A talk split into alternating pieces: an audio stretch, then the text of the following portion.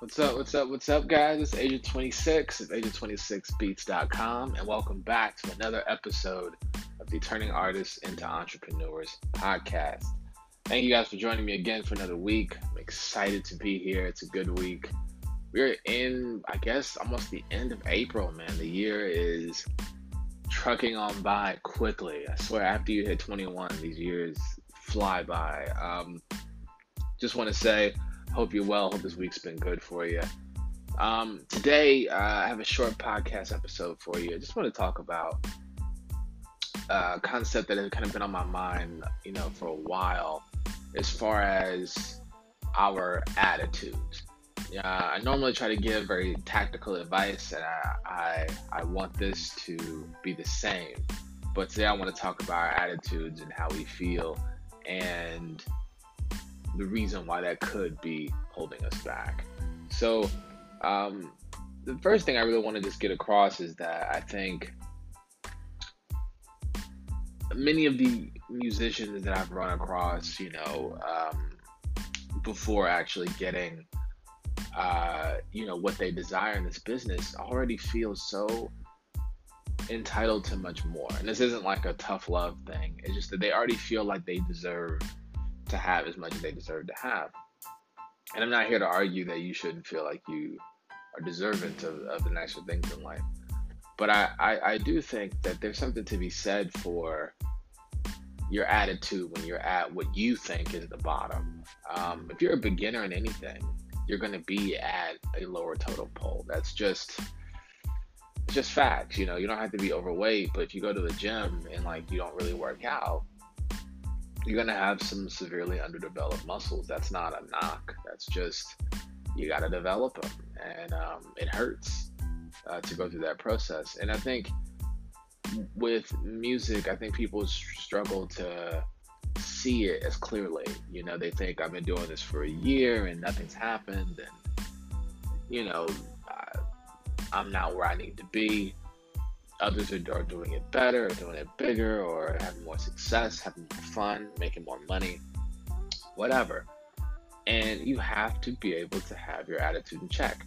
I'll give you an example. I was in the studio a while back and I was sitting around some very successful musicians and these guys, you know, knew music theory forwards and backwards, could kind of, you know, uh, could literally hear a, you know, a song and tell what key that was playing in just understood music theory to like a really deep level, understood how to get to where they wanted to go on a very deep level. And there's something to be said for having that approach and having that ability, but there's also something to be said for if you're not that guy. Like, I really didn't feel like I was as connected to the room as I could have been because it, it got really esoteric as far as like terminology and word choice and you know uh, just different themes and also you know if you've ever been into the studio with people way more successful than you they're not really looking at you for advice you know. Uh, guys like i've already went platinum twice. If you haven't please shut up. So like it's much you know much as you'd like to offer an artistic opinion you usually end up kind of just being like yeah y'all keep y'all keep doing that man. Great job.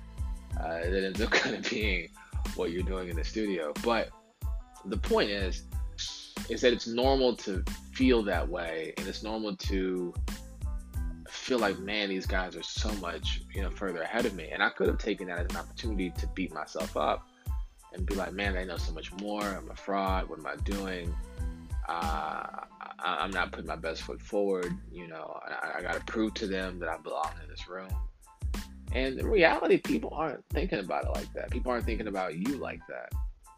You know, you, you come to find out that we're not as special as we like to believe we are. And I don't mean that in the negative sense, like you don't matter, but I am saying that you're, you're not the topic on everyone's mind. Um, you know, you, you have to get to a place where you can be comfortable in being early. And I think that's hard to arrive at. I think it's difficult to do. But I think if you can stay locked into the present, it's really, really helpful. You know, I've always had the, the conundrum with affirmations where like you're if you you know if you're constantly telling yourself you know i'm wealthy i'm wealthy i'm wealthy i'm wealthy technically the science of neuroplasticity in the brain says that your brain will look for opportunities without you thinking about it that can make you wealthy and help you maintain your wealth and that you'll move closer to that direction but a flip side of that is if you continue to reaffirm something that you're not it'll make you feel worse if you're not doing what you feel you need to do to get there. So, like, I don't necessarily agree with the people who get really intense about, you know, being almost to the point of being arrogant about who they are, about what they want to do. I think the real key here is to define yourself in incredibly, you know, mundane and boring ways. I think it's the easiest way to have a positive attitude at the at, at the bottom, quote unquote. Because I think if you're if you're defining yourself as a student, uh, as a learner, as a um, doer, the trier, as a partner, um, you know, I think if you're defining yourself in very boring ways, it's really hard to challenge that. So, me, so what I mean by that is if I'm considering myself an unheard genius, right? If I if I consider myself I am the most brilliant musical mind since Kanye or whoever the hell you want to put in there. If I say something like that, then when I'm in that studio session and I'm around those people who are clearly more skilled than I am, I may try to do something brash to to prove myself when it's not required. I may not want to make myself look stupid, right? Because I'm, I'm calling myself a genius. So I don't want to do anything that could shatter that image that I've, and facade, frankly, that I've conjured up. So what you don't want to do is put yourself in a space where you can't do things that make you look bad because looking bad is a fundamental key in improvement you know, and I, and I, and I think, you know, a lot of times we jump this step. We consider ourselves unheard geniuses, unbelievably attractive, uh, incredibly gifted. And each time we do that, we limit ourselves from doing more, from embracing uncertainty, from embracing failure. And those things keep us from having a good attitude because even when you're at the bottom, you're like, man, you know, I'm better than everybody in this room and they just don't know it yet. And it's like, that's man, it's a crappy way to try to go through your day to day versus, you know, um, at least I'll speak for myself personally. I'm, I'm really, really bland about how I see myself. And the reason why is because it doesn't lead to any entitlement for me. It's very easy to be narcissistic. I've been in, in show business, you know, for almost 10 years. So, like, it's easy to get really narcissistic and like just focus on me, me, me, me, me. But it's much easier when I can tone that energy down and focus more on just the communal thing that I'm doing or just focusing on the skills I'm trying to build. So to me, I look at myself as a learner. I look at myself as, you know, someone who's a student. And by looking at those things, there's nothing out there to challenge it. If I'm in that studio session, somebody's like, hey, you know, blah blah blah blah. And I'm like, honestly, I don't know. Or it's easier for me to raise my hand and ask a question so that I can learn. You know, I didn't really have any knowledge in uh, engineering sessions, and I remember just kind of peering in and just looking, and then engineer kind of asked me, "Hey man, what are you doing?" And I was just like, "Look, I'm just shadowing you because I just want to learn." And that energy was way easier do. It was like, "Oh, okay, well, let me show you this." So, so what I'm doing here is this is how I'm tracking. This is how I'm doing X, Y, and Z.